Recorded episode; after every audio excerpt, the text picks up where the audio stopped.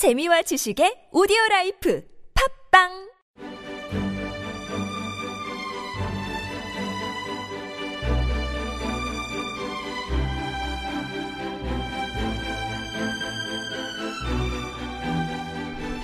안녕하십니까 김성현의 시사돋보기 45번째 시간으로 인사드립니다.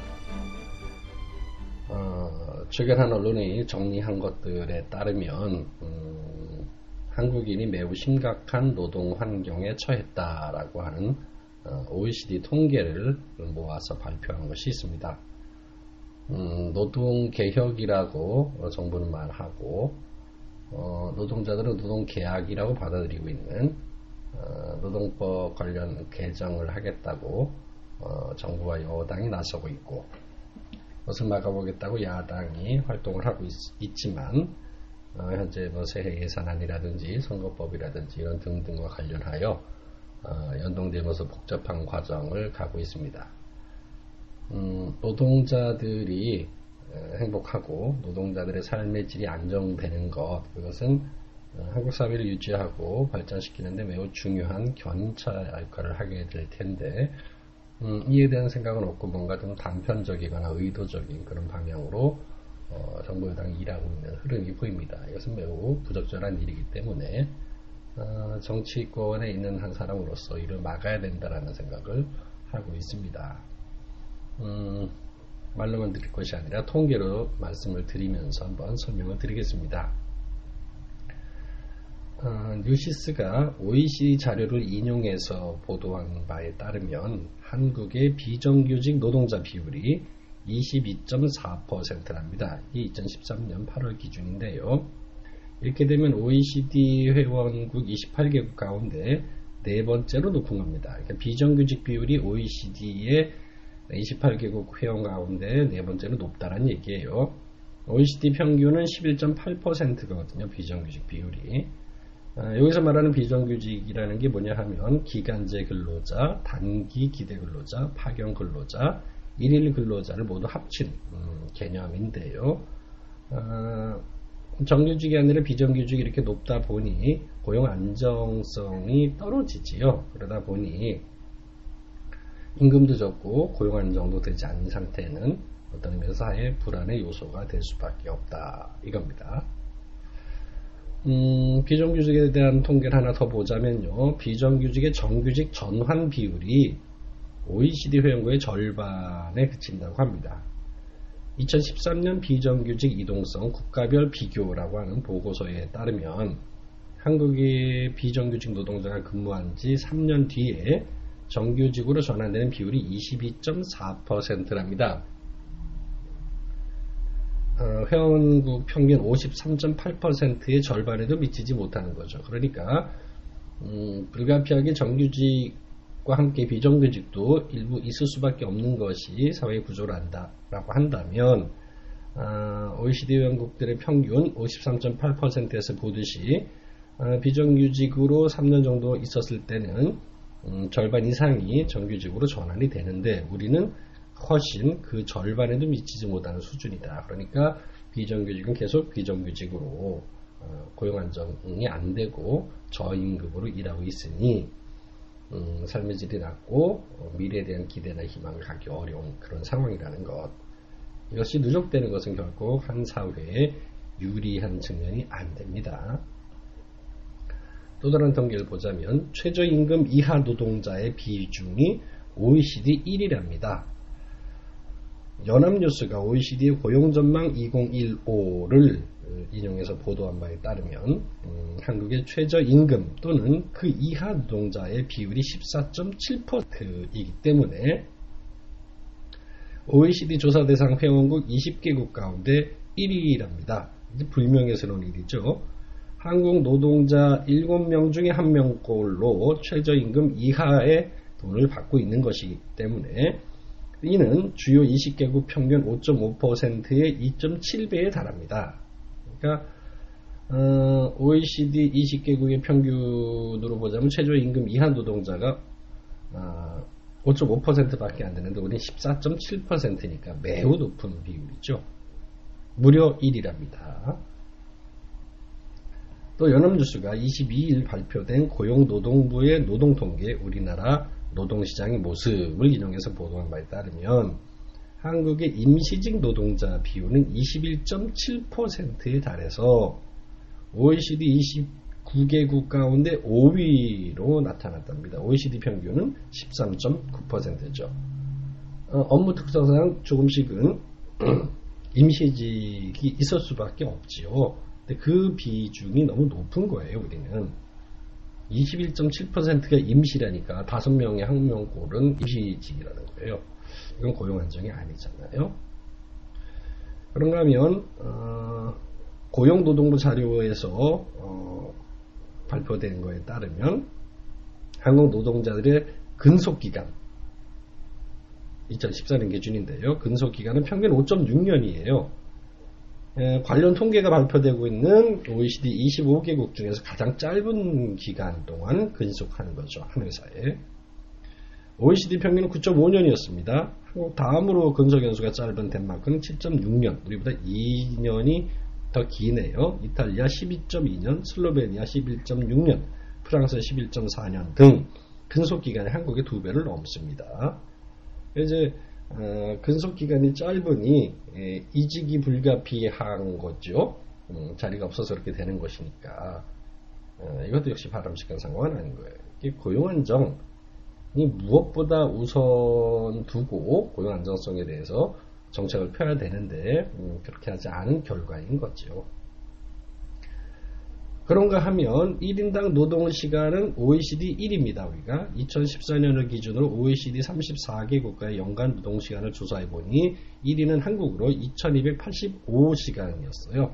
전에 한번 이건 말씀드린 바가 있는데 어, 1년에 4개월을 더 한답니다. 독일에 비해서. 굉장히 긴 노동 시간을 갖고 있지만 음, 안정성은 좀 떨어지고 최저임금이나 최저임금 이하로 받는 사람이 매우 많고 이러니까 어, 삶의 질이 낮아질 수밖에 없겠죠. 이제 그런 상황이 계속된다라고 하면 위험 요소가 너무 크다 이겁니다. 어, 노동 시간은 긴데 노년 빈곤으로 인해서 은퇴 연령은 점점 뒤로 갑니다. OECD 국가들 가운데 가장 높은 편에 속해요.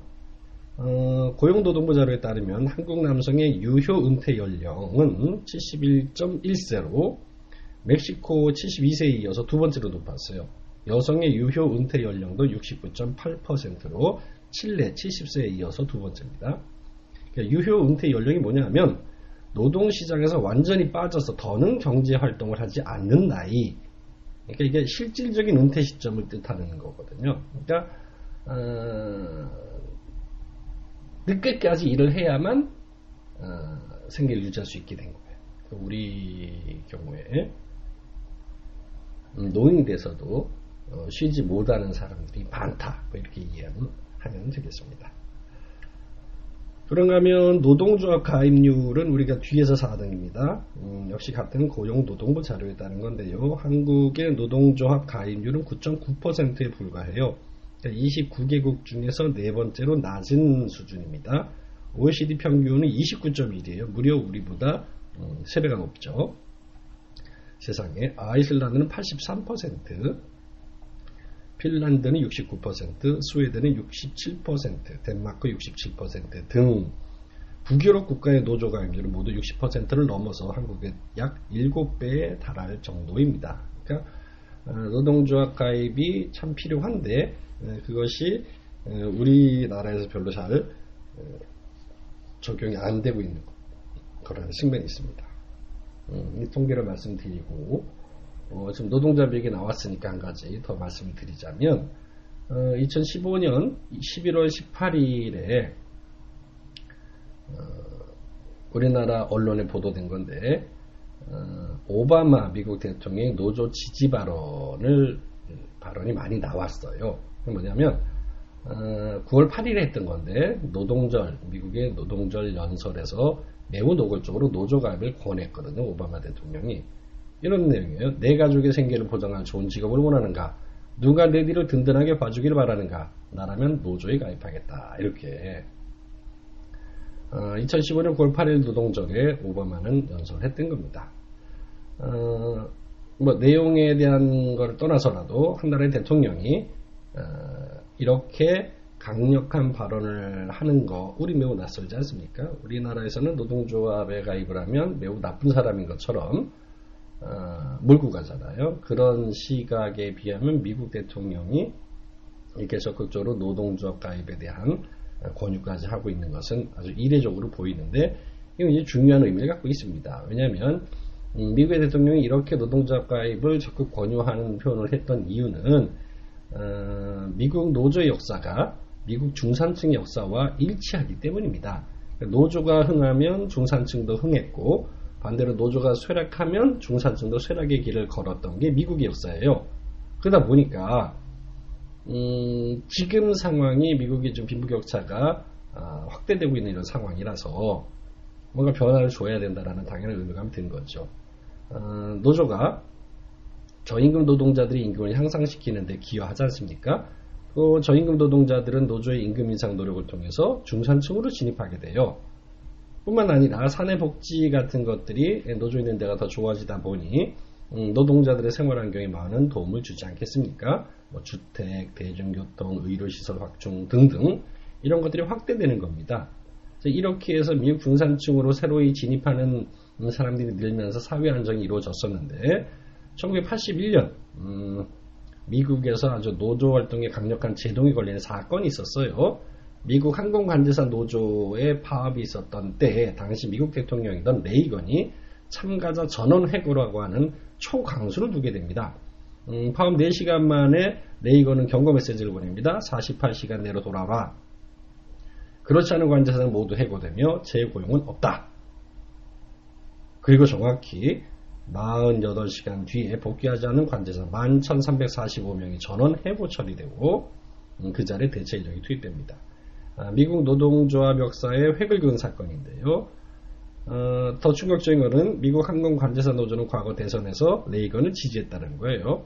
하여튼 이 충격이 매우 여파가 오래 가게 됩니다. 그러면서 노조가 급격히 쇠락의 길을 걷게 되고 그렇게 되면서 어, 미국 노조 가입률은 떨어지고 중산층 비율도 함께 떨어지는 음, 불행한 결과를 낳게 됩니다. 반면 상위 10% 소득 비율은 지속적으로 증가하고 일반 근로자 대비 대기업 총수들의 수익이 1965년 20배에서 1900, 아, 2013년에 무려 296배까지 벌어집니다. 그러니까 빈부격차와 양극화가 아주 심화된 결과를 낳았다 이겁니다. 그래서 어, 오바마 미국 대통령은 바로 이 쇠락한 중산층을 회복시키겠다 이렇게 공약을 걸고 대통령이 당선된 사람입니다. 그래서 당연히 중산층 쇠락의 주요 원인인 어, 쇠락한 노조를 회복해야만 한다고 생각한 거예요. 그래서 적극적으로 미국의 역사를 살리기 위해서 중산층을 회복하기 위해서 어, 오바마 대통령 그런 강조를 했던 거죠.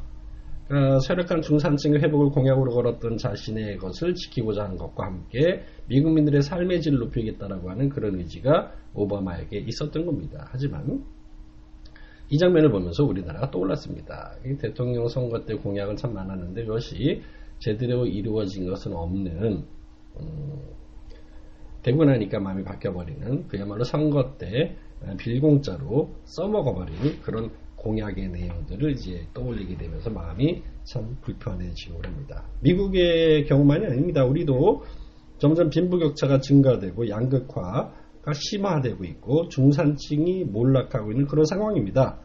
하지만 안타깝게도 이런 상황에 대해서 언론들은 이야기하지 않습니다. 노조를 여전히 경제 성장의 걸림돌인 것처럼 말하고 그러잖아요. 심지어 여당의 대표는 노조가 쇠파이프만 휘두르지 않았다면 국민소득이 3만 불이 되었을 거라는 뭐 노조 혐오 발언까지 서슴치 않는 그런 형국이다 보니 어, 원인 파악이 정확히 되어야만 사회 안정과 아, 어, 고용 안정성 그리고 중산층의 어, 부흥 이런 걸 이룰 수 있는데 그 원인부터 제대로 파악하지 않고 엉뚱한 해석을 하기 시작하면서부터 나아질 수 있는 방향의 기회를 놓치게 되는 거죠. 이런 상황은 곤란합니다. 우리나라의 노조 조직률이 아까 말씀드렸죠. 9.9%에 불과해요. 이는 OECD 최하위 수준이라는 것을 어, 말해주는 언론이 없어요. 마치 노조가 없으면 행복해질 것이라고 하는 말도 안 되는 착시를 유발하고 있는 이 상황을 우리가 좀 극복하려면 규모가 크든 작든 어, 노동조합을 통해 서로도 힘을 모아야 될 필요는 있습니다. 물론 그 부분적으로는 노동조합을 하고 어, 거의 참여하는 사람들이 모두 뭐 옳거나 바람직한 일들만을 하고 있다라고 말할 수 없을지 모르겠으나 큰 방향에서 맞는 것이고 지역적인 부분의 모순이나 오류들은 극복해야 될 일이죠. 아예 그 자체를 포기하거나 외면해서는 어, 고용 안정이나 삶의 질을 높이는 것에는 어, 이룰 수 없게 되거든요. 오바마 연설의 다른 부분도 한번 제가 말씀을 드리겠습니다. 그들이 꿈꾸는 세상에서는 이 나라를 성장시키고 사람들의 삶을 개선하는 유일한 방법은 백만장자, 억만장자의 세금을 깎아주고 금융기관과 오염원들에 대한 규제를 완화하는 것이다. 그리고 하늘만 올려다 보면서 어딘가에서 번영이 뚝 떨어지기를 기다리는 시기다. 이게 뭔가 떠오르지 않습니까? 우리나라 같은 경우에도 마찬가지인데요. 어, 노조가 없으면 파업도 없을 거고 파업이 없으면 대기업이 성장하고 대기업이 성장하면 경제 국가 경제도 성장해서 그, 그 덕분에 음, 음, 국민들에게 부가 획득될 수 있는 기회가 더 많아질 거라고 얘기하는 에, 일명 낙수 효과를 얘기한 지 오래됐는데 그렇게 되지 않았잖아요. 그렇게 되지 않은 지 오래고 그러면서 지금 정부 여당은 계속 있는 쪽들 대기업들의 중심에 사고 방식을 하면서 정책을 펴다 보니 노동자들에 대한 노동자들의 삶의 질과 고용 안정성을 위한 일들을 하지 않고 있는 거죠. 이렇게 되면 어, 노조를 자꾸 더 압박하고 불편하게 하면서 힘들게 하는 것이 어, 전 국가, 국민 전체를 위해서 일해야 되는 정부로서는 해서는 안 될 일인 것인데 현재 방향을 잘못 잡고 있다는 것을 다시 한번 지적을 하고 싶습니다. 그런 의미에서 보자면 어, 최근에 임금 피크제를 공공기관에 거의 강요했지 않습니까? 그러니까 임금 피크제를 통해서 공공기관 신규 채용을 늘리겠다 뭐 이렇게 정부가 말했는데 어, 실질적 연구를 통해서 보니 이것은 과장됐다라고 하는 연구 결과가 나왔습니다. 어, 정부가 뭘 이렇게 정책을 입안하고 연구하고 할 때 국회 국회들에 대응하기 위해서 연구를 합니다. 국회 예산정책처가 발표한 공공기관 고용관리 정책평가 보고서에 따르면요. 임금 피크제를 통한 청년 신규 채용, 이거는 정부의 추가 재정 지원이 병행돼야만 가능한 것이라고 나왔습니다. 그러니까 이른바 그 임금 피크제라고 해서 우리가 정년이 늘었잖아요. 그 정년이 늘면서 어, 어, 그 연공 소요에 따라 점점 올라가는 비용이 많, 많다. 그러므로 아, 정년을 늘리는 대신 임금 피크제를 둬서 정년 얼마 전에 피크를 찍고 그 다음부터는 나머지 근로는 추가이니까 그때부터는 임금을 줄여가면서 하는 것이다 해다 이걸 이제 강요하는 거예요. 거기서 남는 비용으로 청년을 고용하겠다라고 하는 어, 아주 단순무식하고 편한 발상을 한 것인데요. 정말 그게 그렇게 되느냐? 그건 아니었다는 거예요. 분석해 보니까 이론적으로 임금 피크제는 총 노동 비용을 낮추기는 하는데 총 고용량에는 영향이 없답니다. 그러니까 전규, 정부의 신규 채용 목표는 과다하게 설정됐을 가능성이 있다라고 분석했습니다. 정부가 뭐라고 했냐면 공공기관 임금 피크제 권고안을 확정하면서 향후 2년간 8천명의 청년층을 신규 채용할 거라고 얘기했어요. 그래서 공공기관 전 직원 대상으로 임금 피크제를 도입하고 정년을 연장한 만큼 청년층을 추가 채용한다. 동시에 총인건비는 정부가 정한 인상률 내에서 관리하도록 제한하고 이렇게 이게 이제 말은 번지를 하는데 이게 얼마나 문제가 있는가 하면 보면 잘 보자고요. 어, 정년이 60세 미만인 기관에서는 정년 연장을 통해서 정년이 늘어남에 따라 추가적인 인건비가 발생합니다. 어, 신규 채용에 들일 수 있는 비용이 한계가 있는 거예요. 그래서 공공기관 274곳 중에 133곳이 정년 60세 미만인 곳이에요. 그러니까 임금 피크제로 인한 인건비 절감 효과가 정년 연장에 의해서 이미 상쇄될 가능성이 높은 거예요. 어, 또 신규 채용을 하게 될 때 간접 노동 비용이 있습니다. 퇴직금, 복리후생비, 교육비 등등. 그러니까 간접 노동 비용을 고려하자면 임금 피크제로 줄어드는 인건비가 신규 채용에 부족할 것이라고 하는 분석이 나옵니다. 대졸 초임 임금이 3천만 원인 공공기관에서 연봉 1억 원을 받던 재직자의 임금을 임금 피크제로 30% 줄였다고 쳐요. 그럼 3천만 원이 줄어든 거겠죠? 그러면 직원 한 명을 3천만 원으로 고용한다라는 거 이론적으로 말이 되는데 이 직원 한 명을 새로 고용하는 데는 통상적으로 임금의 25%가 더 필요합니다. 그러니까 지급하는 거 말고도 그 외에 다른 부분들이 필요하기 때문에 어, 연봉 대졸 초임 임금 3천만 원으로 잡아서 그 3천만 원인 한 사람을 고용하게 되면 총 비용은 3,750만 원 정도에 달하게 되는 겁니다. 그러니까 공공기관들이 청년층을 추가 채용해서 인건비 외에 경상경비, 복리후생비 등을 늘려야 하잖아요. 그렇게 되면. 근데 이는 또 정부의 공공기관 예산 편성 지침 등에 따라서 인상률이 통제돼요. 여력이 부족한 거죠. 그러니까 고령자와 청년층 고용을 동시에 촉진하기 위해서는 일정 비용을 정부 재정 지원을 해야만 그것이 가능해요. 그러니까 총액을 묶어놓고 못 올리게 하면서 어, 이렇게 앞뒤로 끊어서 이거 될 거다라고 무조건 말하지만 실제는 그것이 되지 않는 그러니까 면밀히 검토하지 않고 발표한 설익은 정책이거나 알면서도 모른 척하면서 이렇게 음, 일방적으로 정부의 의지를 관철시키고자 하는 그런 압박으로 사용했거나 뭐 이런 경우입니다. 그러니까 정말 노동자의 삶을 사실 생각해 보십시오. 정년 연장되면 매우 기쁩니다. 점점 음, 일할 사람이 줄어들기도 하고요. 어, 평균 수명이 늘면서 늦게까지 수입을 가져야만 하는 상황이 많이 발생하죠. 60세 정도면 정말 지출이 매우 큰 단계인데 이것을 많이 줄여야 되는 상황이라고 한다면 그래도 감당하기 쉽지 않지 않습니까? 근데 정부가 임의로 일방적으로 이렇게 강요한다라고 하면 문제가 크지요. 그러니까 좀 어, 정말 필요한 부분의 개혁을 하는 것은 찬성합니다. 지지하고 도울 수도 있습니다. 그런데 어, 노동에 대한 잘못된 왜곡된 시각을 가지고 어, 노동 계약을 우리가 해석할 때 노동 계약인데 이 노동 계약을 밀어붙이려고 하는 것은 정부의 매우 큰 실책이기 때문에 이게 잘못되었다고 계속 주장할 수밖에 없는 겁니다. 우리는 이 정부는 정말 공약을 많이 어겼습니다. 정말 누리려고 이루려고 하는데 그 워낙에 이제 거시적으로 한꺼번에 많은 비용들이 들다 보니까 좀 순차적으로 해야 되는 부분이 생길 수도 있고 뭐 이럴 수 있습니다. 그런데 이제 공약을 할 때 그런 것도 면밀히 검토해야 그게 정말 매니페스토 정책이 되는 건데 그런 것을 일단 지르고 난 다음에 실제 지, 그 관철시키고자 실현하고자 하는 의지가 있는지조차 의심스러울 만큼의 태도를 보이면서 하는 일들은 국민의 동의를 받기 또 신뢰를 받기가 어려운 일 아니겠습니까? 그런 상황에서 음, 노동자들에게만 일방적인 희생을 손해를 감수하기를 강요하고 있는 정부를 신뢰할 수 있겠습니까? 전 신뢰 못합니다.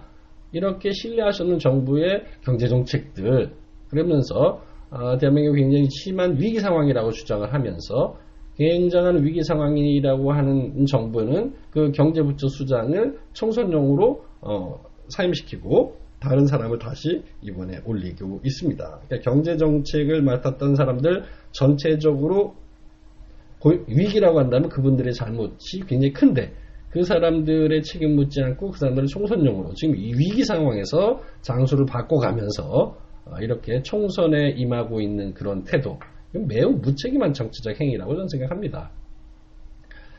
가장 큰 위기라면서요. 위기에 그걸 극복하는 노력을 해야지 아직 그 아무것도 모르는 무생무치한 사람을 부총리를 같은 경제부총리를 만들겠다라는 것, 그리고 책임 있는 사람을 아, 책임을 지게 하는 것이 아니라 총선 출마에 지장을 주지 않기 위해서 사퇴시키는 것. 이거 뭐 국민을 우롱하는 거죠. 잘못하는 건 아니겠습니까? 이런 일들에 대해서 납득할 수 없기 때문에 늘 비판의 소리를 할 수밖에 없고, 아, 저도 비판의 소리 하는 것도 지겨운데요. 뭐 언제까지 소리를 해야 되나? 정말 아, 소에게 경일기가 되는 것 같아서 안타까운데 이제는 총선이 다가오기 때문에 이들을 시, 실질적으로 심판하는 것이 필요한 때가 아닌가 싶습니다. 지금 이제 각종 조사들을 보자면 어, 정권 심판론이 어, 국정 안정론보다 훨씬 높습니다. 그만큼 현재가 잘못되었다, 문제가 있다, 불편하다라고 하면 심판하는 겁니다. 근데 현재가 좋다 라고 하는 분들 일부 누리는 분들 있지 않습니까? 그분들은 지금이 좋다고 얘기하겠죠. 심판은 왜, 왜, 웬 심판이냐 이렇게 얘기했지만 잘 생각해 보십시오. 이렇게 점점 더 많은 사람들이 과반수가 심판해야 된다고 주장하고 있는 정도라면 상황은 정말 심각한 거죠. 이 위기를 어, 야권들이 힘을 모아 함께 타개해야 될 상황인데 또 여전히 시끄럽고 분열된 모습 보이는 이들도 있습니다. 이제 이런 것이 점점 국민들로 하여금 지치게 하고 어, 의욕을 꺾, 어지게 하고 어, 희망을 그만 이제 더 갖지 못하고 포기하고 싶은 마음을 들게 하고 있으니 정치권이 정말 잘못하는 게 크죠. 야권 뭐 대역 확성해야 되는데 대역 확성 안 하고 자기들 살 길만 찾으면서 계속 쌈박질하고 있는 모습 보여드려서 대단히 죄송합니다. 장정당이지만 여전히 필요한 일들은 언제나 하고 하기 위해서 늘 애쓰고 뛰어다니는 정의당 입장에서 음, 지금의 야권의 현실에 너무 통탄할 만한 그런 안타까움을 갖습니다. 어, 더잘 되도록 뭔가 계속 만들긴 해야 되겠는데요. 어, 그 사이 인상 찌푸리실 국민 여러분들 미리 죄송하다고 말씀드립니다. 길을 찾아보겠습니다. 더 강하게 뛰어보겠습니다. 그것을 통해서 국민들이 희망을 놓지 않도록 한번 노력해 보겠습니다. 기대하시고 살펴봐 주십시오. 이것으로 김성윤의 시사 돋보기 다섯 번째 시간을 마무리하도록 하겠습니다. 고맙습니다.